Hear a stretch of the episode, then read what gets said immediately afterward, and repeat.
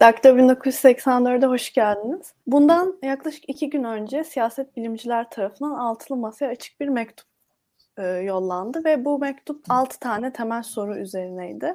İçerisinde birçok siyaset bilimcinin imzası vardı. Bu, bunlardan iki kişi olarak Pelin Hanım ve Serin Hanım'la birlikte bugün yayın yapıyoruz. Sizinle birlikte yayın yapmak çok güzel. Teşekkür ederim geldiğiniz için.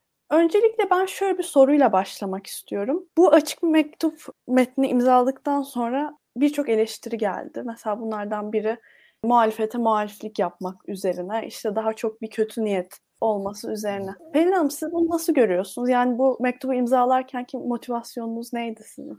Merhabalar, çok teşekkür ederim önce davet ettiğiniz için bu programa beni. E, benim için de bir fırsat oldu. Yani böyle bir metin hani ortaya çıktı, sosyal medyada paylaşıldı. İçinde e, ismim var, neden imzaladım, ne düşündüm imzalarken. Yani çok teşekkür ediyorum. Öncelikle yani mektubu kaleme alan meslektaşlarımın tekrar eline sağlık demek istiyorum. Bana ulaştığında okudum. Mektupta yer alan her bir ifade ve sorunun oldukça yerinde olduğunu düşündüm. Türkiye'nin içinde bulunduğu rejimi, partilerin konumunu oldukça net bir şekilde ifade ettiğini, provokasyondan uzak, altılı masa tarafından gerçekten cevaplanması gereken sorular içerdiğini düşündüğüm için destekleyeceğimi belirttim ve imzamı koydum. Yani muhalefete muhale, e, muhalefet etmek bence hani bundan birkaç ay öncesine kadar mümkün olabilir ama seçime 3-4 ay kala yani tam ne zaman olacağını bilmiyoruz hala seçimlerin ama artık insanlar, e, toplum muhalefetin toparlanmasını ve bazı şeyleri netleştirmesini bekliyor. Bu mektup da bu bazı şeyleri netleştirmek için kaleme alınan mektup. Yani birçok kişinin hislerine tercüman olan bir mektup bence. Aynı zamanda yani bu mektubu okuyup hani şöyle bir beklentim de yoktu benim yani. Ya bu mektup çıkacak, e, altılı masa liderleri bu, bu, bu mektubu görecek hemen önüne koyup tek tek her birine cevap hazırlayacak. Yani önemli olan bence şuydu yani siyaset biliminde de hani genelde böyledir. Cevap almaktan daha önemli başka bir şey doğru soruları sormak ve bilinmeyenleri doğru sorularla ortaya çıkarmak. Yani şu anda seçime giden bu süreçte bilmediğimiz ne var? Neyi bilmeye ihtiyacımız var? Yani bu mektup bence bunu gayet güzel ortaya çıkarıyor. Yani muhalif kesim, muhalif toplum seçimde e, hükümetin kaybetmesini, muhalefetin kazanmasını istiyor tamam. Altılı masa da bunu istiyor tamam. Ama şimdiye kadar 9-10 toplantı sonucunda bir araya gelen liderler bu seçimi nasıl kazanacağına dair yani bir strateji ortaya koymadılar ya da stratejilerin nasıl geliştirileceğine dair de hani soru işareti var. Bence bu metin, bu nasıl sorusunun gerçekten e, birkaç hani bölüme ayıran e, bir metin ve daha alt başlıklar halinde bunu ortaya çıkaran bir metin. Bu nasıl sorusunun üstü o kadar kapatılmıştı ki yani insanlar artık bazı şeyleri sorgulamaya başlamıştı. Yani altılı masa gerçekten işleyen bir mekanizma mı yoksa sadece seçmene mi öyle gösteriliyor? O kadar büyük bir belirsizlik ortamı var ki insanlar bazı şeyler belli olsun istiyor. Yani burada muhalefeti muhalefet e, edecek bir şey göremiyorum. Belki hani bir başka tepki sosyal medyada hani bilmiyorum ne kadar zamanım var lütfen hani beni kesebilirsiniz. Yok, devam Sosyal medyada yani gelen tepkilerden mesela bir tanesi de şeydi e, özellikle dikkatimi çeken. Neden hani HDP'ye ya da Emek ve Özgürlük İttifakı'na dair bir şey söylemiyor? Yani bunu bu mektup acaba bu mektupla muhalefet sadece altılı masa ile mi sınırlı görülüyor gibi bir bakış açısı vardı. Bu eleştirileri anlıyorum ama ya açıkçası mektup benim de elime geçtiğinde hiç yani HDP olabilirdi. Buna da imza mutlaka atardım yani hiçbir şekilde. HDP çok önemli bir aktör. Bu mektupta ben direkt şöyle düşündüm yani bu altılı masa şu an Türkiye'de çok kilit bir durumda. Bu imza, bu metne imza atmak demek HDP'yi ya da Emek ve Özgürlük, Özgürlük İttifakı'nı yok saymak demek değil. Kürt sorununu yok saymak demek değil. Artık her şey o kadar çok altılı masa etrafında kilitlendi ki artık altılı masanın bazı şeyleri bir harekete geçmesi gerekiyor. Yani ilkeler belli ama nasıl hareket edecek? Hareket edemiyor olması HDP ile ilişki geliştirme konusunun da önünü kapatıyor. E, bence o sorularda yani HDP açıkça belirtilmese de onların alt başlığında görebilirsiniz. Belki HDP konusunda belki bir uzlaşma yok masada ama Peki nasıl karar alıyorsunuz diye soruyor mektup. Yani karar alma mekanizmaları nedir? Eğer uzlaşamazsanız alternatif yollar nedir gibi şeyler var. Ki şu an zaten Emek ve Özgürlük İttifakı yani HDP'nin de içinde bulduğu bu ittifak da altılı masadan çıkacak olan adayı ya da kararları bekliyor. O kadar çok ya bu bunun için Ya böyle bir ortamda altılı masayı gerçekten artık bazı şeyleri belirleme konusunda bir kamuoyu baskısının oluşması gerekiyor. Bu şekilde düşündüğüm için e, imzaladım. Yani destekledim. Dün bilemiyorum dünkü toplantıya girecek miyiz başka konularda ya da şimdi birkaç şey söyleyeyim mi ama. Yok söyleyin. Var vaktimiz. Peki, yani dünkü toplantı e, sonrasında da tabii insanlar aday ismi bekliyordu ya da işte yine o soruda belli yani yer alan bu liste karar alma mekanizmaları ile ilgili belki bazı şeyler görmek istiyordu ama yani yine bir mesela şey oluştu. Bir ya bu altılı masa gerçekten işliyor mu? Yani bir hani bir umut yerine yine aslında daha bilemiyorum. Hani benim gözlerime göre daha negatif bir ortam oluştu o toplantı sonucunda dahi. Bunun tabii temel nedeni herkesin ortak adaya odaklanıyor olması ve bunun bir türlü ortaya çıkamıyor olması. Ama bunun dışında mesela e, bazı şeylerin açıklandığını da yani görebiliyoruz. Mesela o kadar çok hani bir belirsizlik vardı ki ve yani hani bir araya gelen altı lider kapalı kapılar arkasında buluşuyorlar, konuşuyorlar ve sonra her şey çok güzel ve hiçbir sorun yok mesajı veriyorlar ama altı dolu değil. Dün biraz bunun altının dolu doldurulmaya başlandığının işaretleri vardı.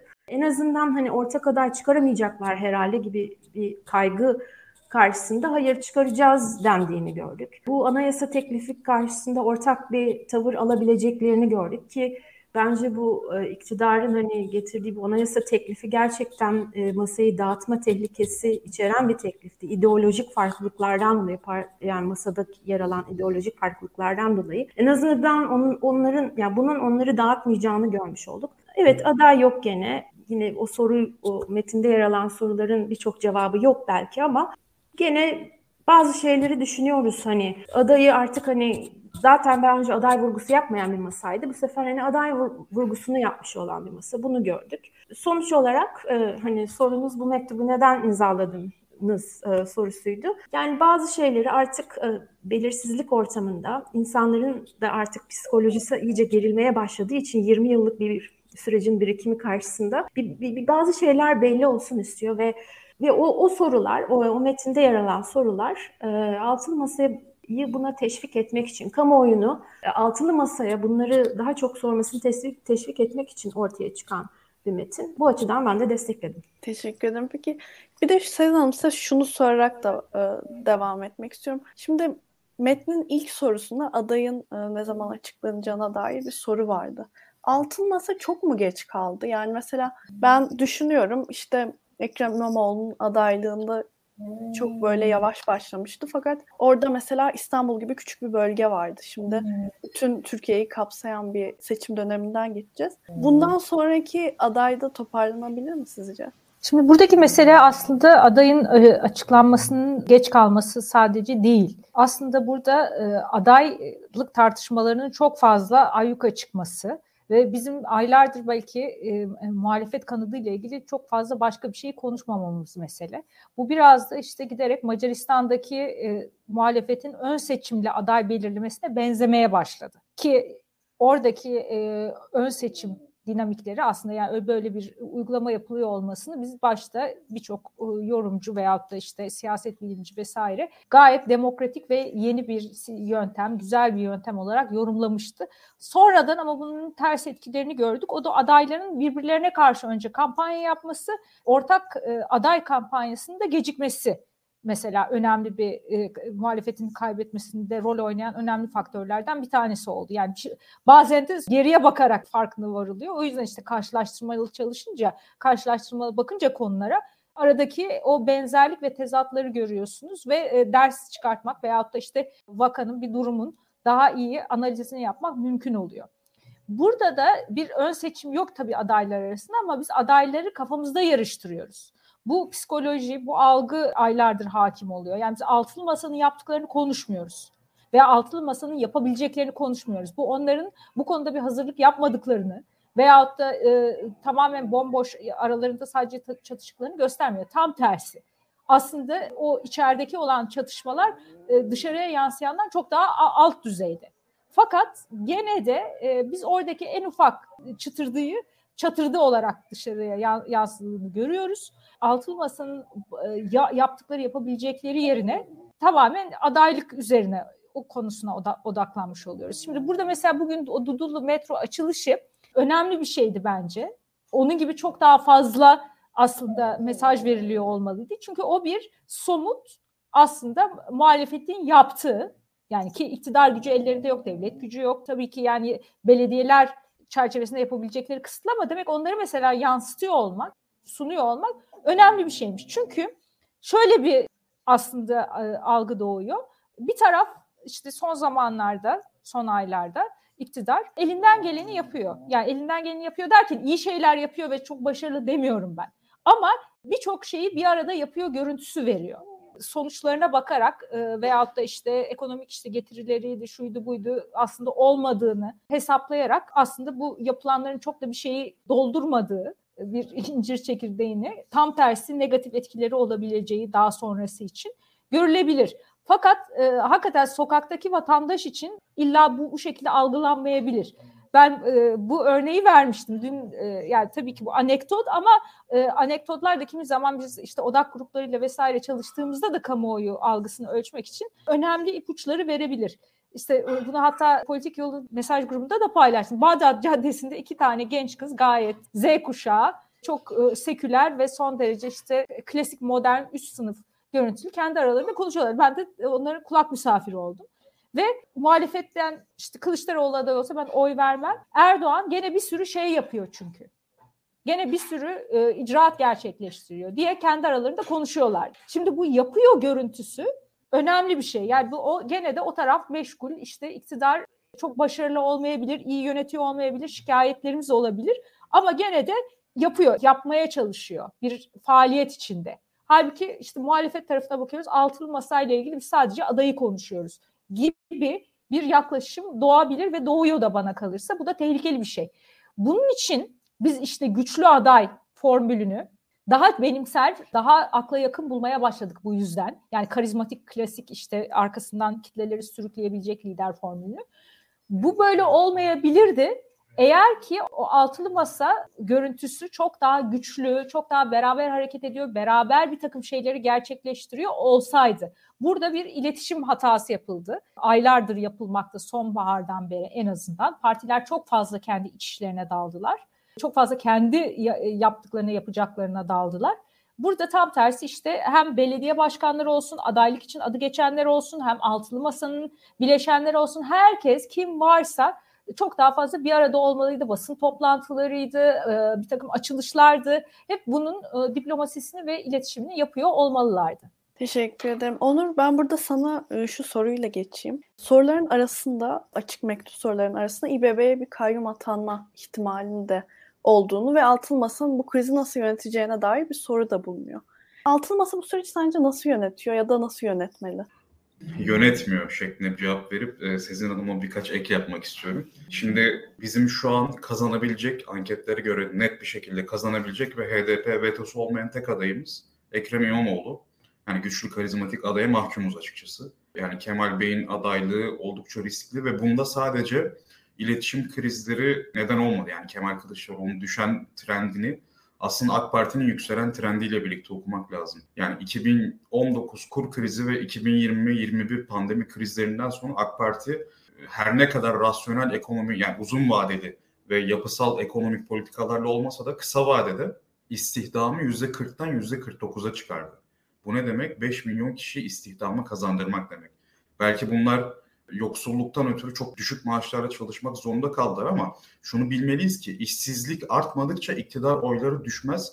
İstihdam arttıkça da iktidar oyları artar. Yani hükümetin ekonomi performansını aslında bu belirler ki Türkiye aslında ekonomi oy verme davranışına çok yatkın bir ülke değil. Türkiye'de 100 seçmenin 70'in oyu zaten belli. 35'i Erdoğancı, 35'i Erdoğan karşıtı. Kalan 30'un 15'i sandığa gitmiyor, 15'i de kararsız gidip gelen seçmen bu rasyonel oy verme modeli bu 15'te gözlemlediğimiz oy verme biçimi. Fakat Kemal Kılıçdaroğlu bu rasyonel zeminden öyle bir koptu ki yani hem kendisini siyasal iletişime sıkıştırdı hem liderlik e, arzusuna kendisini kaptırdı ve masanın en büyük aktörü olan CHP'den sonraki İyi Parti'nin genel başkanıyla köprüleri atar seviyeye geldi. Kendi partisinde de yani MYK üyelerinin ben ne derece her adımından bilgili olduğuna çok emin değilim. Mesela başörtüsü çıkışı, gezilerin içeriği vesaire ben bırakın altılı masayı yani CHP kendi MYK'sına ne kadar konuşuyor ben emin değilim açıkçası. Hem AK Parti'nin yükselişi hem de Kemal Kılıçdaroğlu'nun bizzat liderlik yani Cumhur, Cumhurbaşkanlığı adaylığı arzusu ve diğer partilerle bunu Meral Akşener'e karşı dengeliyor görüntüsü, stratejisi bence masayı toksikleştirdi açıkçası daha rahat konuşacak olursam. Ben burada e, Meral Akşener'in eleştirilecek tek noktasının HDP üzerinden yaptığı siyaset. Orada yer yer yani HDP'li çevrelerin ve demokrat değerleri içselleştirmiş birçok insanın tepkisini çeken milliyetçi söylemleri ve bazen de cesur olamayan hamleleri bence Akşener'in sıkıntılı. Fakat altılı masaya yönelik eleştirileri, adaylık konusunda kazanabilecek aday vurgusu bence çok yerinde ve gayet demokraside geniş halk kitlelerinin kaygılarını yansıtan bir çıkış. Zaten şu an baktığınızda Akşener'in beğenisi Kemal Kılıçdaroğlu'nun önünde. Çünkü Akşener halkı temsil ediyor, Kemal Kılıçdaroğlu edemiyor. Yani Kemal Kılıçdaroğlu şu an demokrasiye geçişi bir elit game olarak görüyor. Kitlesel mobiliza- mobilizasyonla elit game'in bir aradalığını tamamen çöpe atmış durumdalar masanın diğer aktörleriyle beraber Akşener hariç. Ve sadece elit game üzerinden bir transition hikayesi yazmaya çalışıyorlar. Fakat bu ya elit game bile değil, elit şey negotiation ve tamamen böyle kirli bir pazarlığa dönüşmüş durumda. Şu an mesela ben yayından önce Fatih Portakal'ın yayınını açıklamasını gördüm. Aile Bakanlığı'nı saadete verme gibi bir şeyden söz ediliyor. Yani bu mudur yani? Hani İstanbul Sözleşmesi'nden çıktık, geri dönmek istiyoruz ama Saadet Partisi'ne Aile Bakanlığı'nı veriyoruz. Ya bence artık daha açık olmalıyız. Kamusal entelektüeller aylardır Kemal Kılıçdaroğlu'nun demokrat dede algısından ötürü belki çekindiler, belki korktular, belki işte güçlü karizmatik e, figüre karşı teslim olmayalım güdüsüyle rahat rahat konuşmadılar. Ama artık rahat konuşmanın vakti geldi yani. Ben kesinlikle Cumhur İttifakı'ndan daha iyi bir gelecek öngörmüyorum. Aile Bakanlığı Saadet Partisi'ne verilecekse bu olmasın daha iyi seçimi kaybedelim. Her şey inceldiği yerden kopsun. Belki yeni partiler, yeni aktörler çıkar bambaşka hikaye yazılır. Yani böyle olanın mevcut ruhun, mevcut rejimin ruhunun korunacağı, sadece şeklin değişeceği bir değişimdense bence daha da karanlığı görelim. Belki daha farklı bir şey, bir sentez ortaya çıkar ya da yeni bir oyun kurulur. Ben e, açıkçası umutlu değilim. Saraçhane'ye geri dönecek olacaksak da mesela Babacan'ın Habertürk'teki açıklaması bence çok çarpıcı ve üzücüydü aynı zamanda. Yani İmamoğlu'nun yanına Kemal Kılıçdaroğlu'nu arayıp ondan izin alıp da gelip gelmeme gibi bir tercihte bulunduğunu söylüyor. Ya bu böyle bir mesele değil ki. Ya burada sizin boğazınızı sıkıyorlar. Durun bir dakika ben polisi aramalıyım, 155'i aramalıyım. Benim boğazımı sıkmayın demek gibi bir şey bu yani. Ki Kemal Bey'in orada polis pozisyonu falan da yok. Yani altılı masa burada resmen belli iradeler temsil olmuş durumda. Ben hani formel tartışmalar hatta bu soruların da e, ötesinde bizzat aktörler üzerinden konuşmayı bu yayında tercih ettim. Çünkü kimse yeteri kadar cesur ve güçlü konuşmuyor. Ben anlayamıyorum, kesinlikle anlayamıyorum. 2019'da e, ortaya konulmuş bir model var. CHP, İyi Parti örtülü değil yani HDP'nin de dışarıdan desteğiyle 11 Büyükşehir Belediyesi'nin hele ki Cumhur İttifakı o seçimi %49 almıştı. Yani çok büyük bir başarı gibi düşünüyoruz ama aslında Cumhur İttifakı'nın %49 aldığı bir seçimde siz taktik strateji yaparak taşradaki zayıflığınızı örtüp büyük şehirdeki o oy bütünlüğünüzü birleştirip 11 büyükşehir belediyesini kazanıp nüfusun %50'sini yönetir hale gelmişsiniz. Ya bu model çalışırken niye modeli yine kullanmıyorsunuz ki? Aynı zamanda ben şundan da rahatsızım. Yani Ekrem İmamoğlu, Mansur Yavaş çok yüksek oy alıyor. İşte bunlar Tayyip Erdoğan gibi olur vesaire hikayesini de anlamıyorum. Yani Tayyip Erdoğan dediğiniz figür 90'larda İslamcı anayasal rejim karşıtı. Birçok kişi de bilir bunu. Açık açık kendi danışmanlarını, yönetici kadrolarına fiziksel şiddet uygulayabilecek seviyede agresif. Her zaman böyle olmuş bir siyasetçiydi. Yani 2002-2011 arası hikayeye kanıp Erdoğan aslında iyi biriydi demeye gerek yok. Erdoğan hep böyleydi. Belki çevresi daha kalifiyeydi. İşte zamanın ruhuna daha uygun adımlar atıyordu. Bence aslında yine uygun adımlar atıyor. Zaten dünya otoriterleşiyor. İmamoğlu veya Mansur Yavaş böyle bir figür değil. Bu haksızlık olur. Hatta bence yani şu an altılı masadaki liderlere ulaşması çok daha zor bu figürlerden. Açık konuşmak gerekir yani. Çok mu demokrat açıkçası? Altılı, altılı masadaki liderler tamam oturdular altı kişi bir araya geldiler. Çok mu demokratlar yani? Bu isimlerden daha mı demokratlar gerçekten? Ya da bu iki isim dışındaki isimler yüzde ellinin altına kalıyorsa veya ancak geçebiliyorsa belki de toplum eski siyasetçilerden komple sıkıldı. Yani şimdi Türkiye genç bir ülke. Baktığınızda seçmenin yarısı 41 yaş altında. E 12 yıldır Kemal Bey başlıyor. Tam 20 yıldır Tayyip Erdoğan ülkeyi yönetiyor olabilir ama Kemal Bey başarılarıyla birlikte daha çok başarısızlık başarılarıyla birlikte yıpranmış bir figür. Belki bu, bunu da istemiyor. Yani yenilik, değişim istiyor siyaset, toplum. Bilmiyorum ben altılı masayı böyle kutsallaştırmaya, fetişleştirmeye, sürekli böyle mutedillik yani istişare kelimesi altında mutedilliğin, cesaretin kırılmasına karşıyım. Yani mesela Saraçhane günü tabii ki Akşener çıkıp gelecek. Ya Akşener darbe yapıyor filan. Akit argümanlarını bize CHP medyası dayattı. Yani ben bunu anlayamıyorum.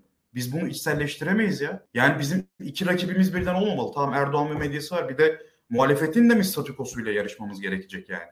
Ya ben çok kızgınım, çok öfkeliyim bir vatandaş olarak.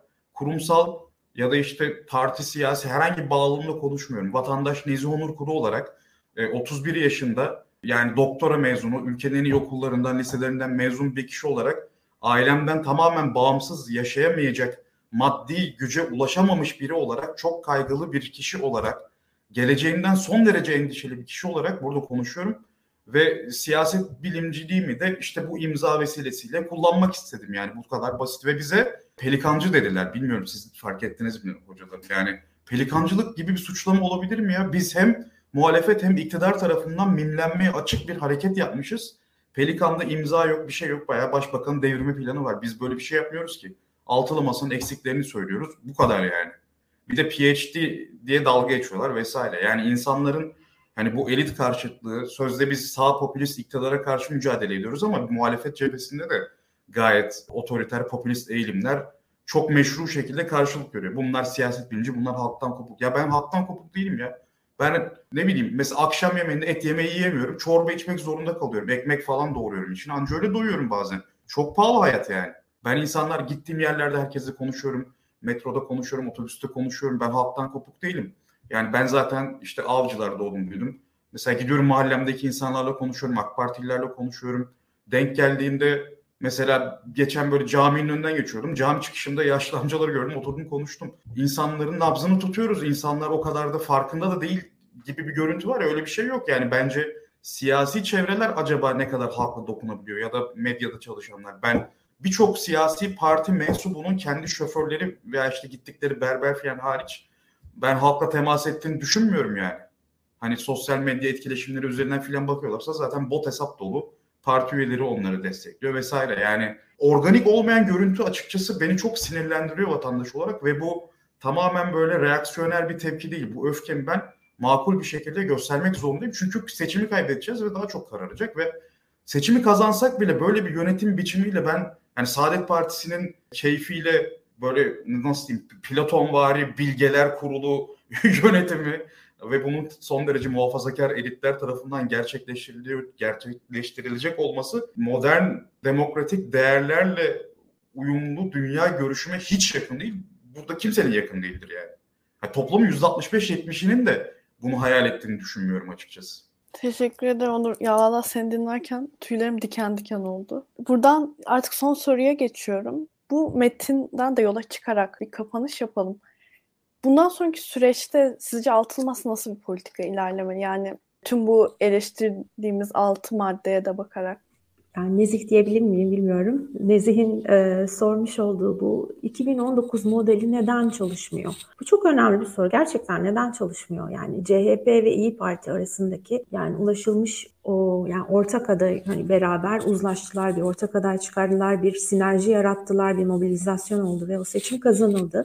Bunun benzer örnekleri de var başka e, diğer ülkelerde. E, Sezin Hanım da Macaristan'dan da bahsetti. Mesela Budapeşte de öyle kazanılmıştı. Ulusal düzeyde kaybedildi mesela. Ya benim buna cevabım şu. Neden böyle oluyor? Bir, İstanbul seçimlerinde bence CHP ile İyi Parti arasında e, çok büyük bir çıkar, çıkar çatışması yoktu. Şu an yaşanan çatışma ile o zaman çatışmanın olmayışı yani ikisi birbirinden çok farklı. CHP ve İyi Parti arasında bir çıkar çatışması yoktu. Bugünkü konumda bir çıkar çatışması var. Ama ideolojik olarak bir sorun yaşamıyorlar ama çıkar anlamında bir sorun yaşıyorlar. Yani partilerin ittifak kurabilmesi ya da beraber hareket edebilmesi için bir çıkar çatışmalarının üstelerin üstesinden gelmeleri, ideolojik çatışmaların üstesinden gelmeleri gerekiyor. Bu önünü tıkadı. Bu, bu, bu bir başkanlık seçimi. Bu bir belediye başkanlığı seçimi değil artık. Ve ben masadan açıkçası ilk kurulduğu zaman hani bu altılı masanın İslam geleneğinden gelen Saadet Partisi'nin AKP'den kopan Deva ve Geleceğin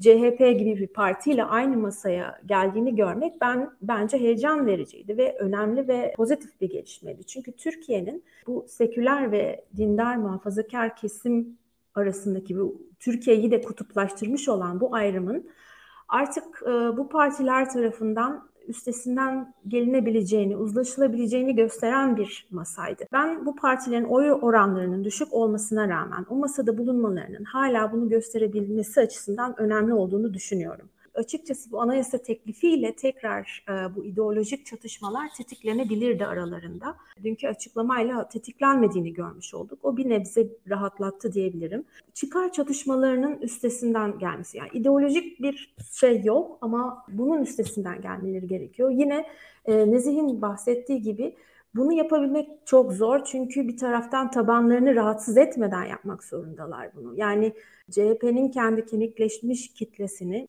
bir şekilde e, ya bu, bunu, bunu başarmak çok zor. Hem hem memnun edecek hem de Saadet Partisi gelecek ve devanın olduğu bir masada bir uzlaşı kuracak. Belki gerçekten hani Aile Bakanlığı'nı Saadet Partisi'ne vermemek gerekiyor ya da başka bir formül düşünmek gerekiyor. Yani bu uzlaşmanın bence olması önemli. Gelecek Türkiye'nin inşası açısından bu partilerin böyle bir masa oluşturmuş olması önemli. Ama bunun artık net formülleri gerekiyor. Kendi tabanlarını, partilerin kendi tabanlarını rahatsız etmeden, rencide etmeden belli bir formülle hani toplumun karşısına çıkması gerekiyor. O anlamda ben hani küçük partiler hani sabotaj ediyor gibi bir şey yani bu şekilde görmüyorum. Hala bu masanın değerli olduğunu düşünüyorum. Ama çıkar çatışmalarının bir an önce aşılması gerekiyor. Ve bu da adaylık konusu. Artık bu milletvekili seçimleri belki sürecinde listeler oluşturulurken işte kaç hangi partiye kaç milletvekili verecek, işte hangi isimler olacak. Yani bu ideolojiden bağımsız bu konular tartışılırken belki belki partiler bir şekilde bir çıkar yol bulabilirler ve e, ortak aday konusunda tamam yani sen bana bunu veriyorsan bu ortak odaya tamam derim gibi bir takım müzakerelerle bir ortak noktaya ulaşabilirler. Ve bu bu kar çatışmasının bugün sürüyor olmasının nedeni de yine kesinlikle çok elitleşmiş ve oligarşik yapılar olmaları partilerin. Yani maalesef yani Türkiye'yi bence demokrasiden uzaklaştıran da parti içi oligarşi ve otokrasiydi. Şimdi de Türkiye'nin önünde bir engel varsa demokratikleşmesi önünde o da muhalefet partilerinin bu kadar elit ve bu kadar oligarşik yapılar olmaları. Yani bunu da artık gün geçtikçe daha da yani buna inancım daha da sağlamlaşıyor. Yani parti içi demokrasi bir Türkiye, bir ülkenin geleceği için gerçekten olmazsa olmaz e, koşullarından bir. Yani bunu nasıl hani ortaya çıkarır, bunu nasıl e, gerçekleştireceğiz? Çok zor bir aşılması, çok zor bir sorun. Yani burada bitireyim ben. Hani tam bilemiyorum. Net şey yapamadım çünkü çok e, söylenen şeylerin etkisinde kaldım biraz da. Ya bence hani e, evet çok e, olumlu bir tablo yok ama yine de bu birkaç ay içinde bence e, yani dünkü dünkü e, açıklamayı küçük de olsa bir adım olarak ben görebiliyorum. Teşekkür ederim. Sezen Hanım burada size hem son olarak eklemek istedikleriniz hem de bir önceki konuşmanızda büyük bir iletişim hatası yapıldığından da bahsetmiştiniz. Bu süreci altılı masa toparlayabilecek mi seçime kadar bu iletişim hatalarını? Aslında tabii toparlayabilir çünkü neredeyse kendi kendini kazanacak bir seçim tablosu var normal şartlar altında. Yani burada kazanmamak zor. Tabii ki işte bir dolu handikap var. İktidar gerçekten birçok konuda e, muhalefetten önde çok daha fazla imkanlara sahip medya olsun, bütün bu işte e, maddi kaynaklar olsun, devlet imkanları olsun. O kadar çok şey yargı tabii ki görüyoruz da zaten. Hem işte Ekrem İmamoğlu kararında hem de HDP ile ilgili Anayasa Mahkemesi'nin bu ülkenin en üst mahkemesinin anayasaya aykırı olarak verdiği kararda ya yani daha bir süreç işlerken hesapların dondurulması aslında yani dava devam ederken e, davanın sonucuyla ilgili çok net bir ipucu veriyor. E şimdi bu Sinan Ateş cinayeti eski ülke ocakları e, başkanının bir siyasi suikaste kurban gitmesi de çok önemliydi. Yani burada puslu bir döneme giriyoruz ve e, bundan sonra işte ben hep onu vurguluyorum. Bir tarafta e, iktidarın pozitif gündem gibi niteleyebileceğimiz işte halkı bir takım ekonomik, bir takım e, siyasi hamlelerle etkilemeye çalışması. Öteki yanda da bir negatif gündem var. O puslu gündem. Kimin nasıl manipüle ettiği de belli olmayan. İşte bir yandan işte bu yargı kararları olsun. Bir yandan işte e, Sinan Ateş suikastı olsun. Karanlık bir takım şeyler de dönüyor. Ve orada da hem sözde hukuk içi ve, ve aynı zamanda hukuk dışı ve hatta şiddete varan yöntemlerle rakiplerin, siyasi rakiplerin diskalifiye edilmesi, sahanın dışına itilmesi, ortadan kaldırılmaları tam mafya tabiriyle e, bunun söz konusu olduğu bir ortam var. Şimdi burada hakikaten tehlikeli. Sadece işte seçimin sonuçları e, ne olacak tartışması ötesinde Türkiye'nin böyle e, karanlık sokaklara itildiği zamanlar neler olduğunu tarihinde defalarca yaşadık. Bu e, Sinan Ateş suikastinin sonrasında başka şiddet olayları böyle yaşanırsa o zaman işte gerçekten çok e, ağır bir tabloyla karşı karşıya kalırız. O yüzden içinden çıkılmaz bir tabloyla karşı karşıya kalırız. Bana kalırsa MHP içinden içinde yani şu an yaşananlar büyük bir e, aslında iç depremin göstergesi. Bu suikast ve oradaki sessizlik, tabandan gelen tepkiler, üstelik de bir milletvekilinin bu kadar ciddi şekilde e, bir MHP milletvekilinin adının karışması bütün bu olaylara. Hakikaten düşündürücü. Tabii öte yandan e, Nezih'in sorgulaması da çok haklı. Şimdi zaten Saadet Partisi'nin mesela nasıl bir tabanı var? Bu da bir meçhul çünkü çok düşük oy oranları olduğu için kamuoyu araştırmalarında da tam bir şey elde edemiyoruz. Ama mesela çoklu eşliliğe tabii erkekler için en sıcak bakan taban Saadet tabanı olarak çıkıyor. Şimdi böyle bir durumda tabii ki Aile Bakanlığı ile ilgili herhangi e, mevzu bahis olmaması lazım. Çünkü çoğunluğu asla te- e, temsil etmiyorlar. Yani muhafazakarlarda da çok eşliliğe karşı bir duruş var. Ama saadet tabanında bu böyle değil. Şimdi o zaman gerçekten Türkiye'yi ne kadar temsil eden bir bakanlık olur o zaman o bakanlık. Bunu düşünmek lazım. Ahmet Davutoğlu İsmail Küçükkaya'nın Hat TV'de konuydu ve o da sadece işte aday e, seçilecek adayın değil diğer bütün Cumhurbaşkanı yardımcıların da veto hakkına aynı zamanda politikalarda sahip olacağını söylüyordu. Şimdi bu demektir ki yüzde iki alan parti de yüzde 25 alan parti de aynı söz hakkına sahip olacak. Ve bu tabii temsiliyet açısından sorunlu bir şey. Biraz Avrupa Birliği modeli gibi bir şey ortaya çıkabilir. Avrupa Birliği'nde çok da iyi düşünülmüş, aslında iyi tasarlanmaya çalışılmış ve demokratik bir yapı olarak tasarlanmaya çalışmış bir sistem nasıl orada veto hakları nedeniyle kimi zaman fena halde e, sorunlarla karşılaşıyorsa Türkiye'de de benzer şeyler yaşıyor olabiliriz. İşte orada o tasarım da yani bir sistem değişikliği olacak için ve Türkiye tarihinde şimdiye kadar olmayan bir aslında ittifak yönetime geliyor olacağı için orada da tabii ki e, soru işaretleri ve sorunlar var. Ama e, küçük partilerin de hiç e, geri adım atmaya niyeti yok gibi gözüküyor. Daha az oy alan partilerinde. Teşekkür ederim. Onur sizin adımı dinlerken kazanmamak zor dedi. Son söyleyeceklerine birlikte Katılmıyorum. Katılmıyorum çünkü Yani normal şartlar altında diyorum. Yani Normal- e, normal şartlar altında da değil. çok Şöyle handikap var da. Şöyle katılım yok yok. Normal demokratik bir seçimde de AK Parti'nin kazanabileceği bir yere geldik. Çünkü işsizlik 2018 seviyesine geri döndü. Yani bu çok önemli bir şey. Ekonomi büyüyor. Yani ben makro verilere bakıyorum. Evet çok büyük bir enflasyon problemi var. Ama enflasyon seçmenin alıştığı ve kısa vadeli zamlarla dengelediği bir sorun. Yani enflasyona seçmen alışabiliyor. Zaten son aylardaki anketlere bakın. Ben ortalamaları çıkarıyorum yani her ay yapılan araştırmalarda. Şu an AK Parti gerçekten yani son 6-7 ayda %30'dan %36'ya geldi. Yani bu şaka değil. Yani 2009 yerel seçimleri öncesinde AK Parti daha kötü bir durumdaydı. Şu an biz 2019'un gerisine gittik. 2018 ile 2019 arasına geldik. Yani AK Parti eğer ki bu seçim ekonomisi e, stratejisini daha da genişleterek sürdürürse ve muhalefet de bu mevcut durumu sürdürürse ben Tayyip Erdoğan'ın ilk turda olmasa bile ikinci turda çok rahatça seçimi kazanacağını düşünüyorum. Hiç seçim hilesine falan gerek kalmadı. Bunda çok da ciddiyim. Yani beni karamsarlıkla suçlayan insanlar kesinlikle karamsar değil. Ben trendi görüyorum. Zaten yeni seçim yasasıyla birlikte zaten CHP ile İyi Parti arasındaki bu kopuklukla beraber ortak liste yapılamazsa ki öyle görünüyor. E, ortak liste yapılamazsa yeni seçim yasasıyla birlikte ittifak oyu ortadan kalktı ve partiler rakip haline geldi. Yani CHP ile İyi Parti aynı ittifakta olsa da rakip haline geldiler. AK Parti ile MHP de e, konsolide olabiliyor. Zaten AK Parti çok büyük oyu alıyor orada. Hani MHP bir rakip değil AK Parti'ye. Dolayısıyla yüzde 41 ile Cumhur İttifakı bakın karşı taraf yani altılı masa artı HDP zaferi falan çıkartıyorum. 56 aldı diyelim. Cumhur İttifakı 41 aldı. Aradaki fark 14. Yani bu durumda bile Cumhur İttifakı meclis çoğunluğunu kazanabiliyor ki gidişat zaten 43-44'ün üzerine gösteriyor. Şu an AK Parti 43, AK Parti ve MHP toplamda 35 artı 8 43'ü geçti. Yani 46-47'ye doğru gidiyor zaten. Şimdi 46-47 ile gittiğimizde zaten meclis çoğunluğunu kaybedeceğiz. E 46-47 ne demek? Kabaca söylüyorum. Diyelim ki Cumhur İttifakı 46-47 aldı. Erdoğan da 45-46 alacak. Ümit Özdağ, Muharrem İnce vesaire en az 6-7 alacak. Geriye kalan ne? Topluyorum 46 artı 6, 52 geriye kalan geriye kalan 48. Yani bu ne demek? E, muhalefetin ortak adayı yani muhtemelen Kemal Bey 48'de kalacak. Seçim ikinci tura gidecek. Fakat biz ilk seçimde meclis çoğunluğunu kaybetmiş olacağız. Ve bu avantajla topal ördek argümanıyla Erdoğan muhtemelen hiç güvenlik araçlarını vesaire kullanmadan seçimi rahatça kazanabilecek. Yani bizim geldiğimiz nokta bu. Ben insanların bu vehameti görememesini anlayamıyorum. Yani size de lafım var bu arada Sezin Hanım.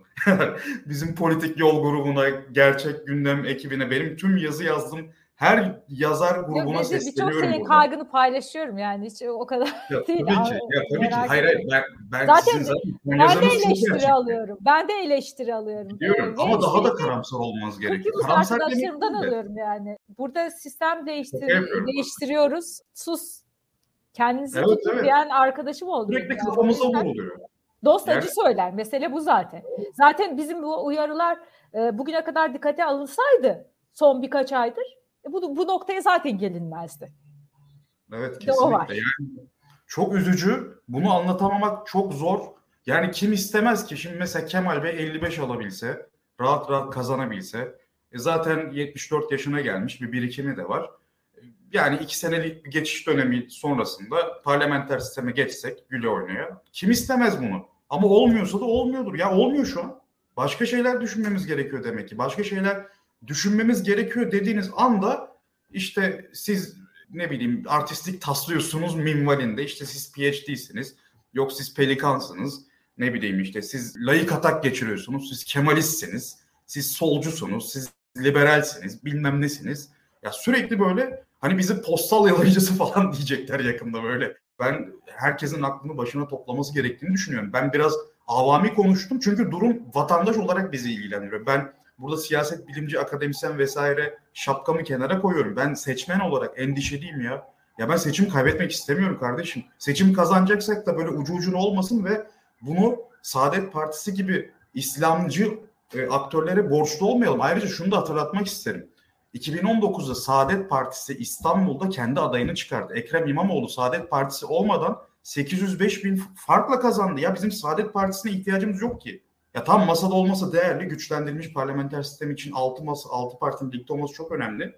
Ama ya hem oyu yok, hem ideolojik olarak yani geride bir ideolojisi var kültürel konularda. Her ne kadar adalet hani ekonomik adalet konusunu Saadet Partisi bence progresif sayılabilecek söylemleri olan bir parti ama yani kültürel açıdan şu anki çoğu dindarın benimsemeyeceği görüşlere sahip yani. Ya Türkiye'de dindar modernleşmesi çok görünür bir mesele kentleşmeyle birlikte. Kadın özgürlüğü, kadın hareketleri, tarikatlardan, cemaatlerden bahsediyoruz. 6 yaşındaki çocukların yani detaya girmeyeyim hepimiz biliyoruz. Ya biz bunları engellemekten bahsediyoruz. Hala işte dini özgürlüklerin korunması endişesinden söz ediliyor. Ya burada kimse başörtüsüyle uğraşacak değil ya. Biz zaten beraber mutluyuz yani. İnsanlar özellikle yeni nesiller başörtülü başörtüsüz fark etmiyor ki artık insanlar bir şekilde zaten az çok aynı yaşamları yaşıyor. Bir de ekonomik kriz sağ olsun zaten yaşam biçimlerini de benzeştirdi. Herkes böyle kıt kanat yaşıyor yani. Çok da büyük bir ayrışma yok ortada. Niye bu kadar hala kimliksel komüniteler var da sanki böyle Saadet Edi ile muhafazakar mahalle, şu mahalle kelimesinden de hiç haz etmiyorum. Mahalle falan yok, iç içeyiz ya. Yani böyle bir taraf sanki Fenerbahçe %90 CHP, bir taraf işte Sultanbeyli %90 AK Parti. Arası hiç yokmuş gibi. Ya arada işte ne bileyim Bostancısı var, Maltepe'si var, Kartalı var, Ateşehir'i var, Pendik'i var. Yani orada milyonlarca nüfus var. İşte 50 bin nüfusu Fenerbahçe ile diğer uçtaki işte 100 300 bin nüfusu Sultanbeyli sürekli karşılaştırılıyor ama aradaki 3-4 milyonluk Anadolu yakası nüfusu önemsiz hale getiriliyor yani bir örnek üzerinden e, anlatacak olursam. Ben çok sıkıldım artık yani. Ben sıradan bir insan olarak çok sıkıldım bu kültürcülükten ya. Yani ben modern demokrasi istiyorum. Ben böyle post modern garip garip anlatılarla bezenmiş yeni hikayeler istemiyorum. Ya bizim modern devlete, hukuka, demokrasiye ihtiyacımız var. Türkiye modern bir ülke değil. Türkiye modern bir devlet, devlet değil ya şu an. Ya bunlar lüks konuşmalar yani mahalleler yok, kültürel kimlikler. Ya Kürt meselesini tabii ki ayrı bir yere koyaraktan yani. Bu arada Kürt meselesine de değinmiyor altılı masa. Ya dünkü ben bildirde HDP'ye dair bir şey görmedim. Var mıydı? Ben mi kaçırdım? İnanılmaz bir şey. Yani HDP'nin gelirine el konuluyor, çökülüyor. Yani ve bu çok büyük bir para ve pazarlık yani pazarlık malzemesi haline getirilecek bu. İktidar bayağı HDP ile pazarlık yapacak. Belki erken seçim konusunda, belki işte başörtüsü anayasa değişikliği konusunda bu pazarlık haline getirilecek. Altılı masa HDP'den söz edemiyor. Yani bu nasıl bir akıl tutulması? Ben aklım ermiyor. Yani bu olamaz yani bu kadarı. Ben şok içindeyim açıkçası. Teşekkür ederim Onur. Bütün seyircilerimize teşekkür edeyim bizi izledikleri için ve görüşmek üzere. Çok teşekkürler.